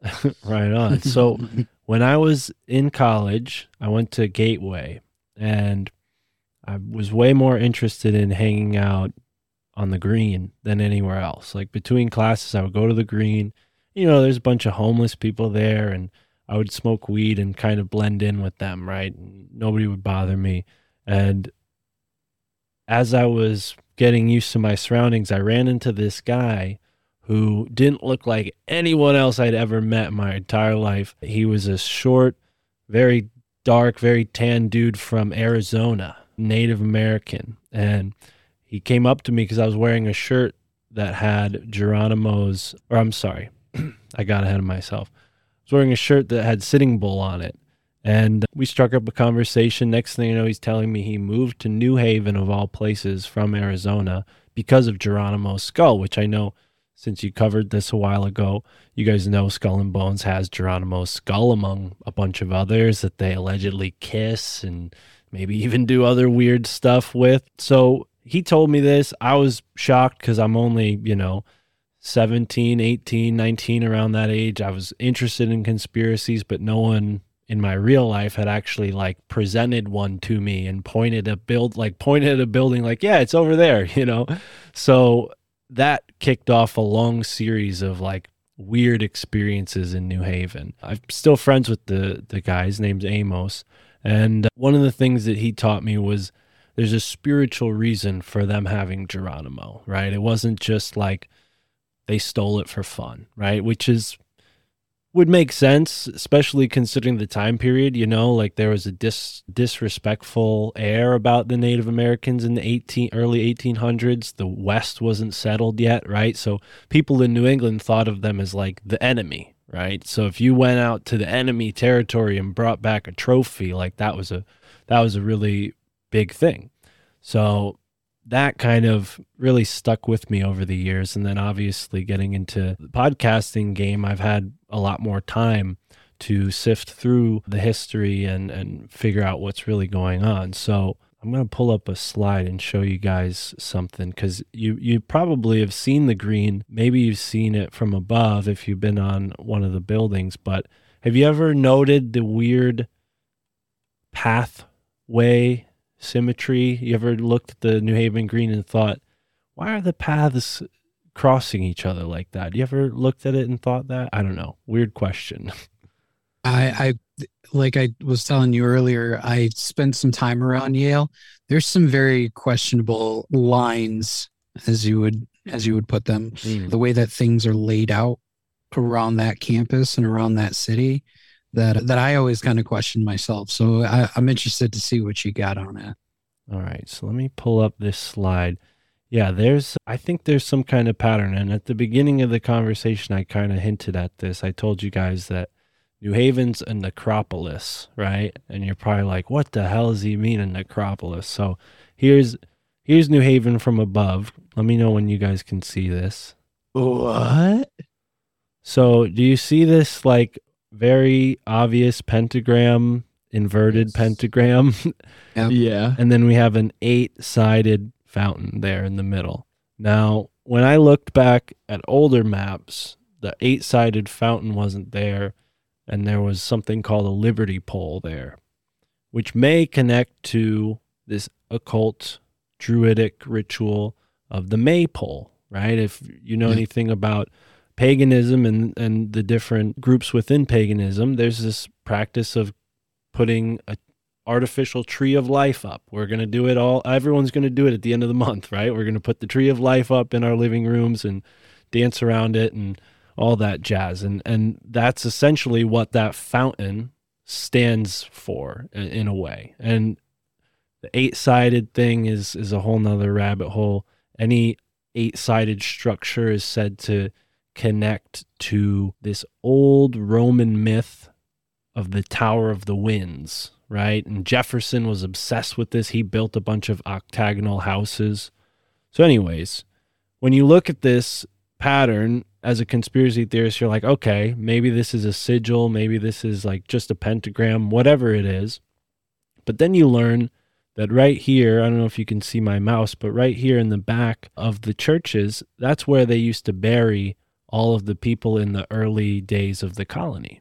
So right underneath the park here are about 6,000 buried people. And I think that number 6,000 might be a little bit of a fudging of the numbers, but I think they're fudging the numbers because they want it to be 6,000, right? So, anyways, there's a bunch of people buried under that portion of the green. And I'm sure you guys remember Hurricane Sandy came through and ripped this area up. Well, there was actually a tree that fell down in the green during the Hurricane Sandy, and within the roots were a bunch of skeletons that got pulled up. So, I mean, they're right below the surface. It's it's not, you know, we're talking like two, three feet below where people are sleeping because some people sleep on the green, the homeless, right? So we have this sort of energy of the dead going on in a public park, a place that, you know, thousands of people gather in the summer, right? We have these big music festivals that go on there. So, curiously enough, all of the Ivy League schools seem to be along this one line. Now, this line has been talked about for a while by certain ley line hunters, and they call it the city ley line because of all the cities that line up on it Boston, mm. New York City, Philadelphia, Atlanta, New Orleans.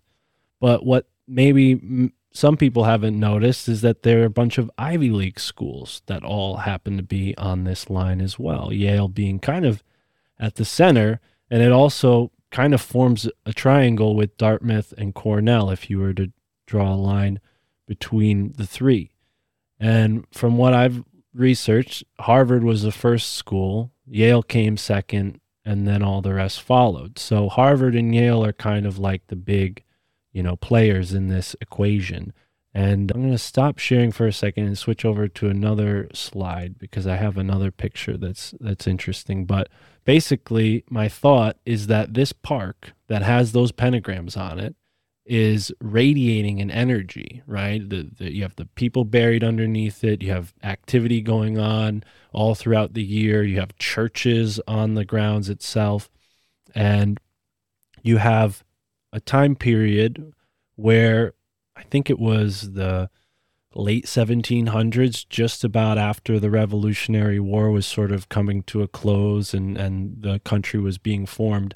They decided they were going to build a private cemetery because the cemetery, the burial ground behind the churches was becoming sort of a mess. There was yellow fever at that time. Dogs would go and dig up holes and pull bones out of the ground. So they they had the need to start this other cemetery, and that's when the Garden of the Dead was created, right? And this is the first private nonprofit cemetery in the United States and possibly even in the, the entire world.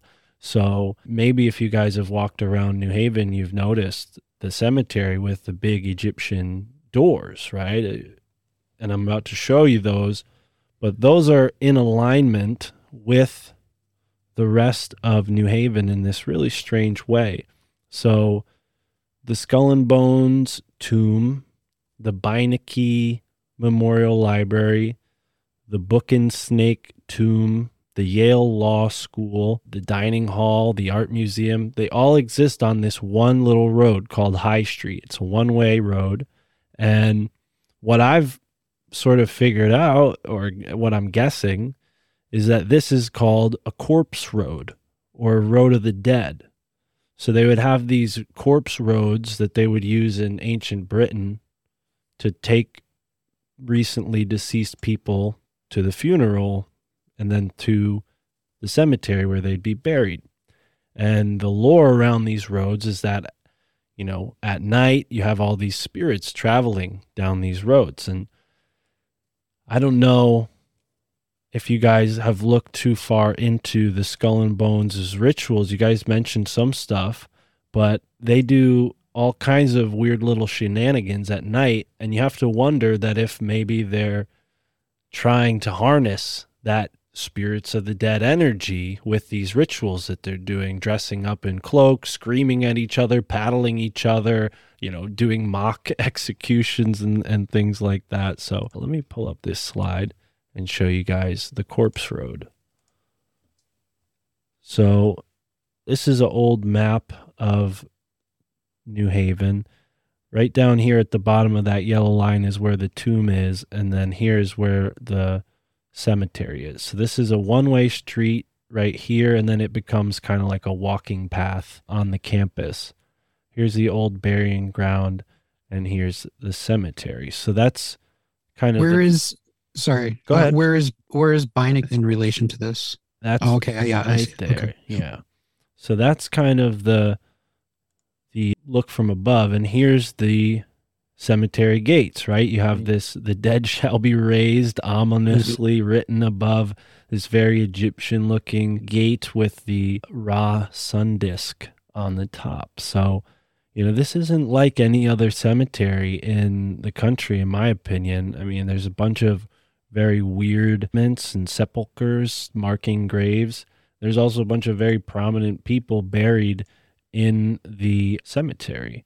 including this very mysterious Saint John, who I still don't know what he did or who he was, but he had a lot of money and he was buried next to two of the founders of Skull and Bones or people that were around during the founding of Skull and Bones. So it seems like Skull and Bones, given the time of this cemetery being built, had something to do with the group that built it. And there's this sort of occult flavor in New Haven. I mean, it's pretty obvious, right? You guys saw the strange pentagrams, and if you walk around long enough, you'll see other strange things.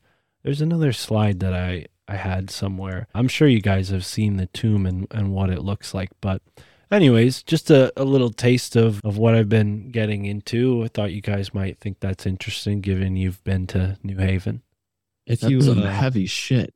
Yeah, if you enjoy looking at old parks like that, check out aerial views and run some lines around Boston, Boston Common, Mm. and some of the directional lines. It's there's a portion of the park in the center where like it's a huge gazebo, right?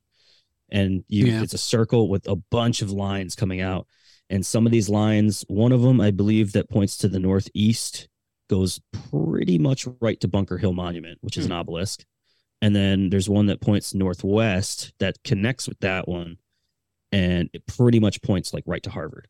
Wow. Right down into Harvard Square across the river. And Yeah. I'm not sure I haven't done lines with the other ones. It, it doesn't really define like pentagrams or or you know those types of formations. But if you probably look deep enough at the some of the pathways and walkways throughout that park, and then uh, what's the other one? The public gardens that's next to it. There's probably some serious. We never looked when we go and look and see if there's any weird Well, formations in in those areas. I'm glad you said that because there is a, a author I've interviewed who's from Boston or at least the area. I think he's from Quincy, and he he has in his book all these ley lines. He's actually the guy I said earlier who named the city ley line, and he has like a heptagon or a hexagon for Boston. So maybe that gazebo you're talking about is at the center of this hexagon or part of the hexagon, but he's sort of shown how the hexagon is oriented towards this city ley line. So it, I don't know completely why or what, but it seems like whoever's setting up our country and has the ability to plan this stuff, they're using some kind of occult magic, occult science to lay these roads and lay things out in a certain way, you know? And I- mean, if you look at all the megaliths, right, they're all aligned with the stars and whatnot. So maybe these are too. Look at Washington D.C. Right. I mean, prime example of the entire city being laid out like that, and not just small portions of it. Right. Are there are there more tidbits of Egyptian influence throughout New Haven than in that cemetery specifically? And like what what ties does that have to the possible rituals that they're partaking in? Great question. Yeah, so there are others. The Book and Snake Tomb that is right across the street from the cemetery has these what's the right to caduceuses as hmm. iron posts. So you you have an i wrought iron fence and each post is a caduceus, right? So there's one example and I'm certain there are others. I've always looked at the Beinecke library as this like big white cube and I think that maybe could represent like the black and the white. You have the white cube here in New World, and you have the black cube of Mecca, right? I don't know. I mean, there's something there possibly. But one thing about the cemetery that's really interesting and it kind of speaks to the larger part of New Haven. It's made out of a specific type of Portland brownstone, right? And you guys know Portland, Connecticut, and the Discovery Park that's up there. Well, all of that brownstone that came out of that Discovery Park, or what now is a Discovery Park, formerly a quarry, went to New York City, it went to New Haven, went all over the place, and it, it made it its way into a lot of these really important buildings, curiously enough. And you can see it. They used it to build the cemetery gates, they used it to build the Skull and Bones tomb, and they used it to build a few other buildings. The Wolf's Head Lodge is built from somewhat Portland brownstone, but the rest of it's like this really dark brick. And then the street that the cemetery is flanked on the western side by is called Ashmun Street. And Ashmun was the ancient city in Egypt of Thoth, right? And they allegedly named this Ashmun Street because Yehudi Ashmun, who was a guy who came from, I think, Boston. His idea was that we were going to send all of the freed slaves back to Africa to Liberia, and he was a part of the founding of the colony of Mo- Monrovia, Liberia, which was like an American colony in Africa where they were planning on sending slaves back to, which is sort of you know a racist idea in the first place to cover up for an even more racist thing that they did in the first place right? And and also the people who were doing it were kind of the same people who became what do we call them eugenicists right? So ashmun he's a strange character already. Wasn't from new haven just had friends in new haven. So when he died they shipped his body to new haven and buried him right at the front of this cemetery. Right when you walk in you see his very ornate sarcophagi looking sepulcher thing and his name's right on the front ashmun. So you know that right there is to me points at a larger myth or energy they're trying to portray with his name written in stone right like his role is whatever he did in life wasn't as important as the fact that he was named ashmun and they were going to like take his namesake and imbue it into the energy of the cemetery. And then, you know, St. John kind of harkens back to St. John the Baptist, which is, you know, St. John is the Baptist is a big Masonic symbol. The Freemasons are, are very much, they have St. John the Baptist and one other saint that they really are fond of.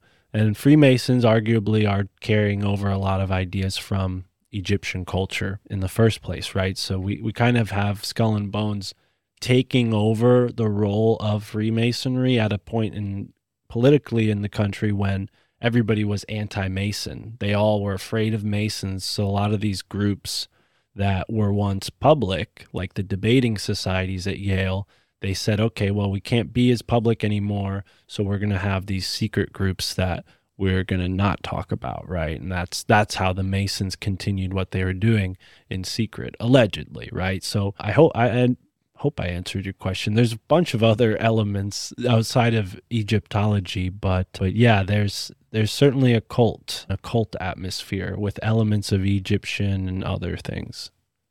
Undoubtedly. Yeah. Did you find any connection between the book and snakes and the Masons?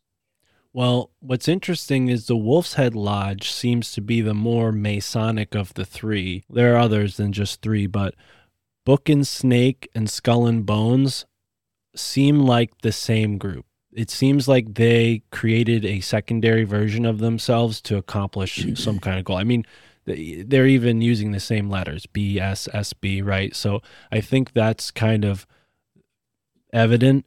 But Wolf's Head Lodge, their symbol is a wolf's decapitated head on top of an upside down ankh. And the term wolf's head actually means a son of a mason.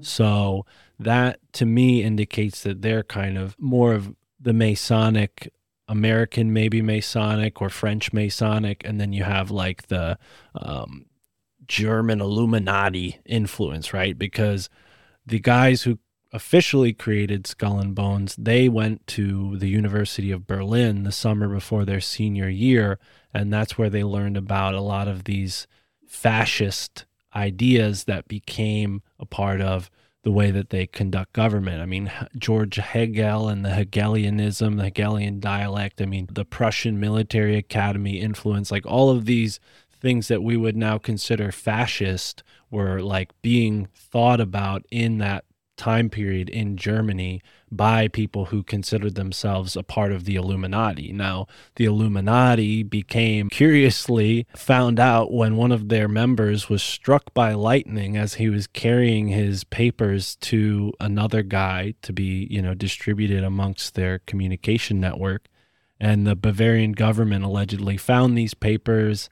They found out what the Illuminati was doing and they broke them up, right? But by that point, there had already been Illuminati chapters in other countries. So uh, the theory is that it continued by other names in France, in Great Britain in the UK in the United States, right? So that's kind of where Skull and Bones has its like German Illuminati aspects to it, but it also is simultaneously Freemasonic as well, because all of these groups are using kind of the same themes differently, or, or maybe they're using the same under different themes, is a better way to say it, right? I mean, there, there's nothing new under the sun. It's just about hiding it from people so you're the only one to do it. Hmm. So, do you think there was something to the name of actually just naming New Haven, New Haven? Well, that's that's a big part of it. I think New Haven encodes the phrase "New Heaven" because yeah, because they were very much a part of this perspective that God's judgment was upon us. Like this whole apocalyptic Christianity thing that a lot of certain Christian groups maybe especially like the heavens gate kind of stuff like those cults they have like a direct lineage to the planters and the puritans right and and even further back to like people who became obsessed with the book of revelations and this idea that God is going to come back, and if you're not on the right side of His judgment uh, now, you know you you're going to be sorry, right? And that's sort of the manipulation. That's one of the oldest manipulations there is. Is like you're a sinner, so repent, otherwise, you know, you're going to go to hell. And I think that idea evolved over time into like a lot of these like apocalypse ideas that we see in the conspiracy and alternative religious communities, right? This idea that, you know, God's judgment is upon us. So the people who founded New Haven, yeah, they certainly felt like they're in a new heaven. They, they thought of the Native Americans as like, you know, savages who hadn't learned yet, God's, you know, what God wanted them to learn, and, and they had to like Christianize them.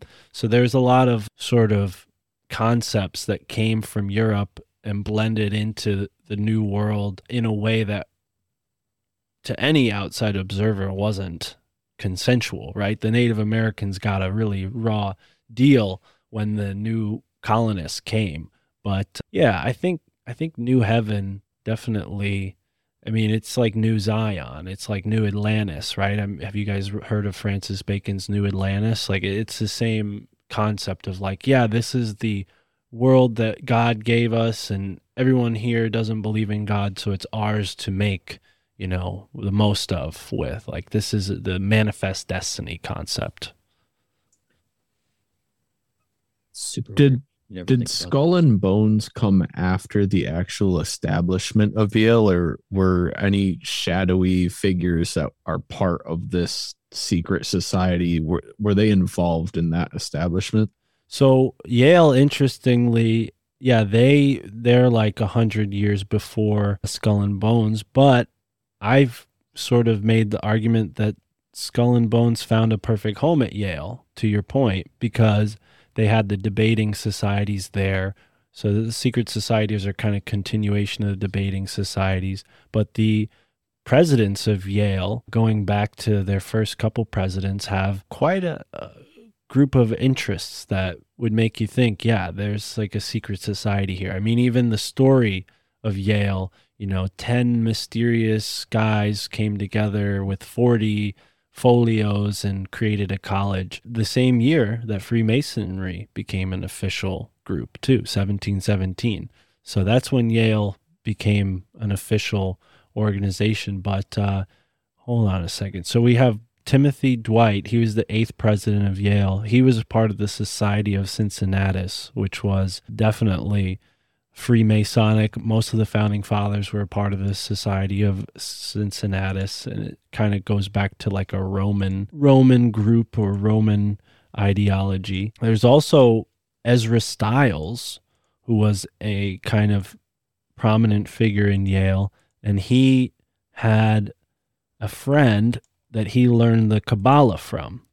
Not to mention, he was also part of the Society of Cincinnati, but he would talk about the Kabbalah with this guy, Hayim Isaac Carigal, who was one of the first rabbis in the the colonies. At that time, you know, there weren't many people that immigrated here with Jewish beliefs. It was mostly people of Protestant faith who were escaping the, you know, England and Dutch you know, wherever else. But yeah, Ezra Stiles, he was the seventh president. And like I said, Dwight, Timothy Dwight was the eighth, and they were both part of the Society of Cincinnati. It's kind of like the Rosicrucians to a certain extent, as well as the Freemasons. Like there's a lot of crossover with these groups, similar to how you have like now today people will be a part of Skull and Bones and Bohemian Grove and the Council of Foreign Relations, you know, that they did the same thing in the past. The Linonian Society, which preceded the secret societies, actually had America's first spy as a member, Nathan Hale.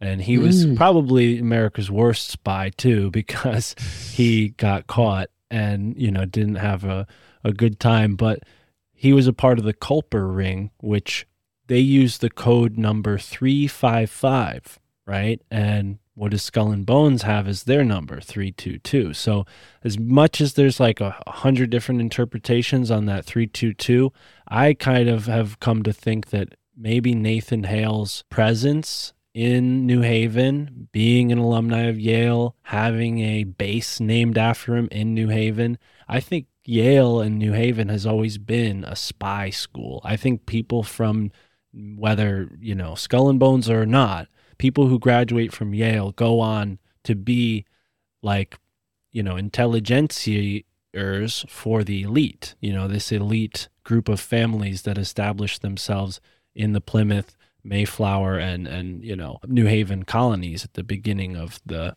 you know our country's history right? These people became the royals of our country now you know they new haven goodyear tires right? That's from new haven. The guy who first turned rubber into a tire was a part of those groups. So like these guys literally made the globalism what it is right out of new haven. I mean it goes from the rubber guys to the sheffield school that literally figured out how to turn oil into combustible material. So Yale is kind of important when it comes to like this whole globalism conversation. Like they really do have a lot of the keys that became globalism. A lot of the steps to globalism happened at Yale.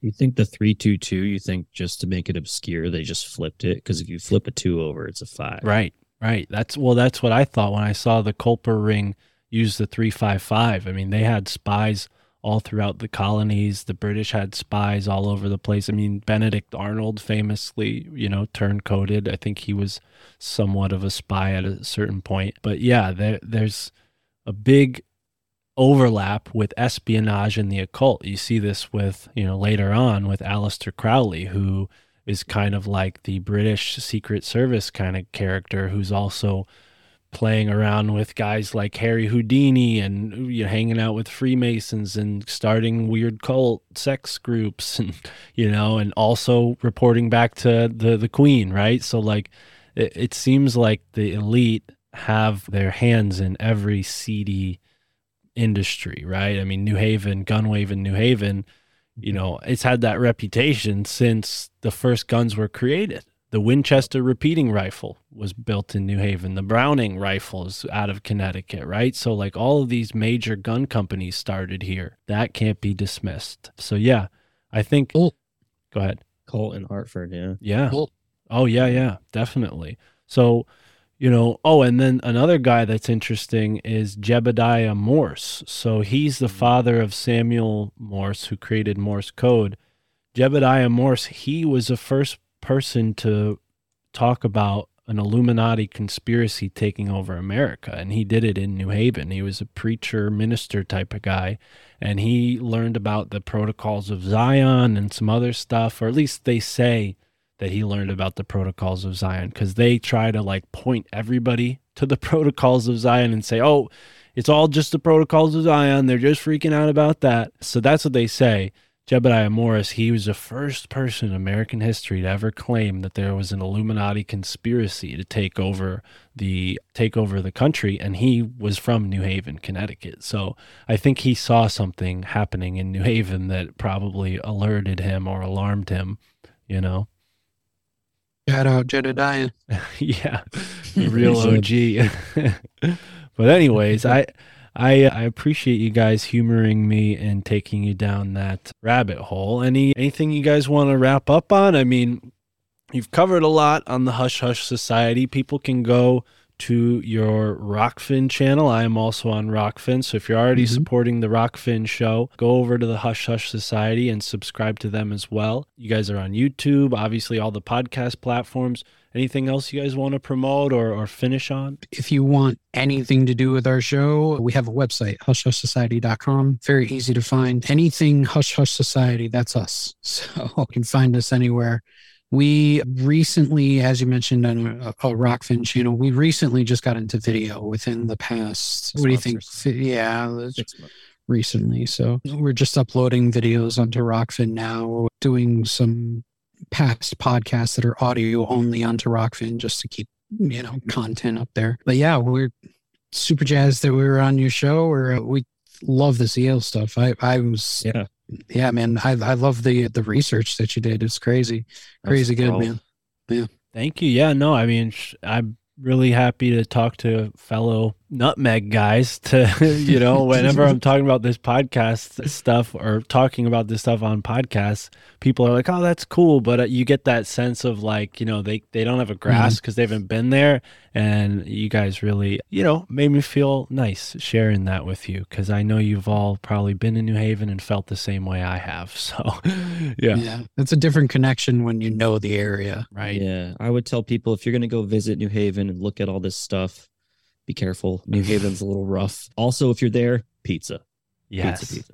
Well, s- speaking of which, I'm actually doing a tour on the 17th. It'll be the third time I do a Strange New Haven tour. So I know Mike and Frank are, are still local. Dave, I hear you're all on the West Coast, but anyone listening and you you guys are also welcome to join on the 17th. It's Saturnalia, and we're going to be looking at the Saturnalian New Haven. So if you're listening and you're in Connecticut, go over to my website. You'll find some more information there. And go to the Hush Hush Society's website. Check them out. Follow these guys. Support them on Rokfin. Thank you, dudes. I appreciate you joining me here, uh, spending some time with me. I hope we could do this again and maybe do like a, a live stream, cross stream on Rokfin sometime. Absolutely. live stream nearly enough as I should. So maybe you guys could teach me a thing or two about that. And uh, yeah, man, this has been awesome. For everybody f- tuning in, Well, now, enjoy the uh, moment. You can't you are. stop progress. But today, there isn't. In the past, there always seemed to be enough time and people to do the work. Seems to me we could use some help. Today, everyone has to spend more time on work. Today, there isn't enough time. Today, there aren't enough people. Machines. Machines Machines should think. People Should work. Machines should do the thinking. People should do the work. So I don't do much thinking anymore. I'm too busy working. All right, folks, let's take a brief moment to talk about a very special sponsor, one time sponsor here Galaxy Treats Delta 8 Gummies. High quality Delta 8 gummies, lab tested and crafted from even higher quality industrial hemp. So, if you want to get nice and high, nice and buzzed, without anybody noticing, try Galaxy Treats Delta gummies. None of the stink associated with smoking cannabis, and all of the benefits. This is a creative integration on the My Family Thinks I'm Crazy podcast Galaxy Treats Delta 8 Gummies. Here we are, folks. You're probably wondering, Mark, what do you mean creative integration? Well, as I am recording this, I am high with Galaxy Treats Delta 8 gummies, and boy, do I feel great. I don't even know what to say next because my mind is racing.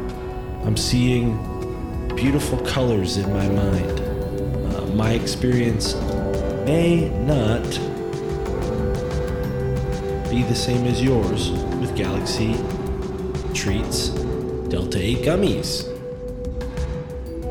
Your experience may vary, but I can guarantee, regardless of your experience, that it will be a clean, safe, and lab tested way to enjoy cannabis, specifically Delta 8. Thank you for listening to the My Family Thinks I'm Crazy podcast and enjoy the rest of this episode.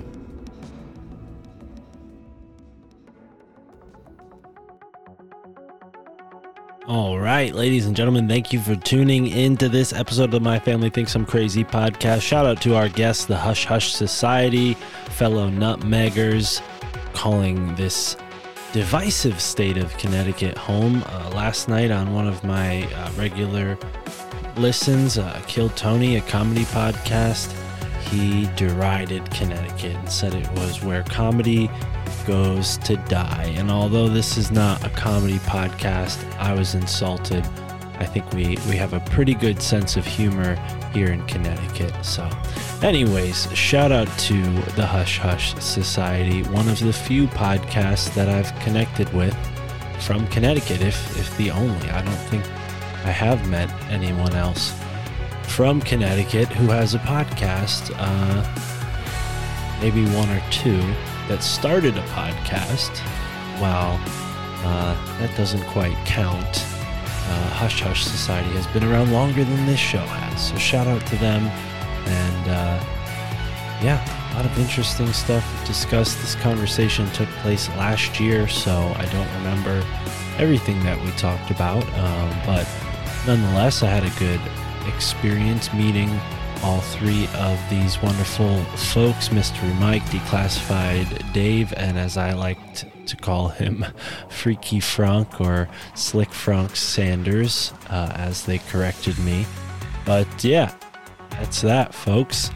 Please do go over to the Patreon and support the podcast, patreon.com slash MFTIC. You can sign up for the $5 tier and get all the bonus content that you ever could imagine best bonus content that you could ever dream of. And also on Rokfin, we put all of the videos.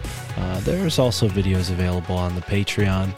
And Substack is another place where you can find bonus content. All of that is in the episode description and on the website www.myfamilythinksimcrazy.com and of course altmediaunited.com is our podcast cooperative that I founded alongside of a few other podcasters.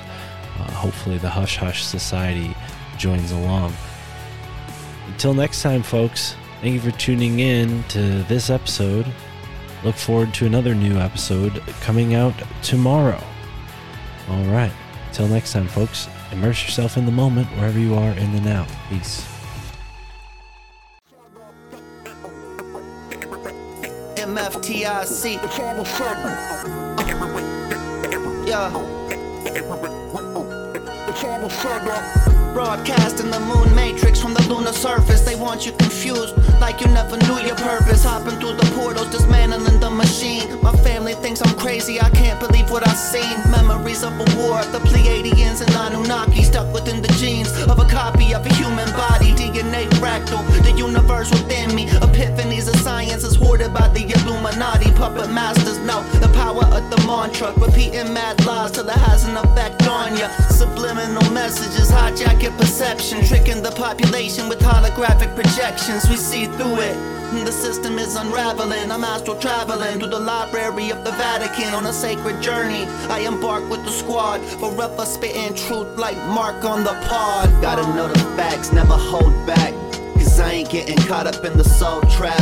I dissect the fabric of reality, looking for the answers. Searching through the galaxy, you might be feeling stressed out. Depression, anxiety is no measure of health to be well adjusted to a sick society. You don't even know how powerful you are. We the ones who gonna expose the whole facade. I awoke in a deep underground military base. Zero recollection of how I got to this place.